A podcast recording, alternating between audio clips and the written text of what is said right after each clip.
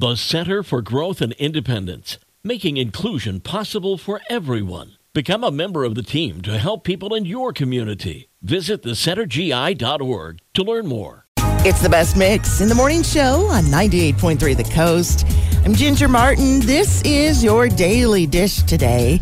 And award show season is not quite over just yet. We have MTV's Movie and TV Award show coming up, uh, and Selena Gomez, Harry Styles are leading the way in nominees. Selena has three. One is for her best performance for her role in Only Murders in the Building. She also has one for best music documentary called Selena Gomez, My Mind and Me. Harry was nominated for Best Villain for his role in Don't Worry, Darling.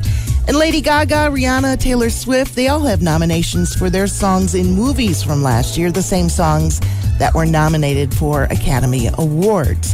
The MTV Movie and TV Awards that are going to air on May 7th, Drew Barrymore is going to be the host.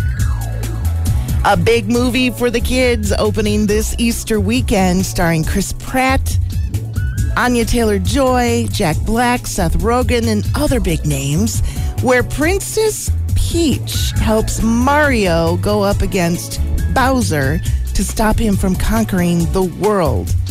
This Mario movie says that, um, or Rotten Tomatoes rather, is giving it really, really good ratings. So, something you might want to take the kids to this weekend. And be checking your mailbox in the next week because invitations to King Charles' coronation have officially gone out. And it lists Camilla as queen on that invitation, even though she doesn't have the consort title.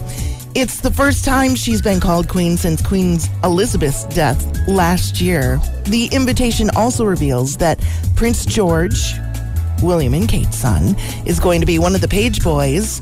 And one surprising thing is that the invites are printed on recycled paper, since King Charles was all about saving the environment before it was cool. There's your daily dish from 98.3 The Coast.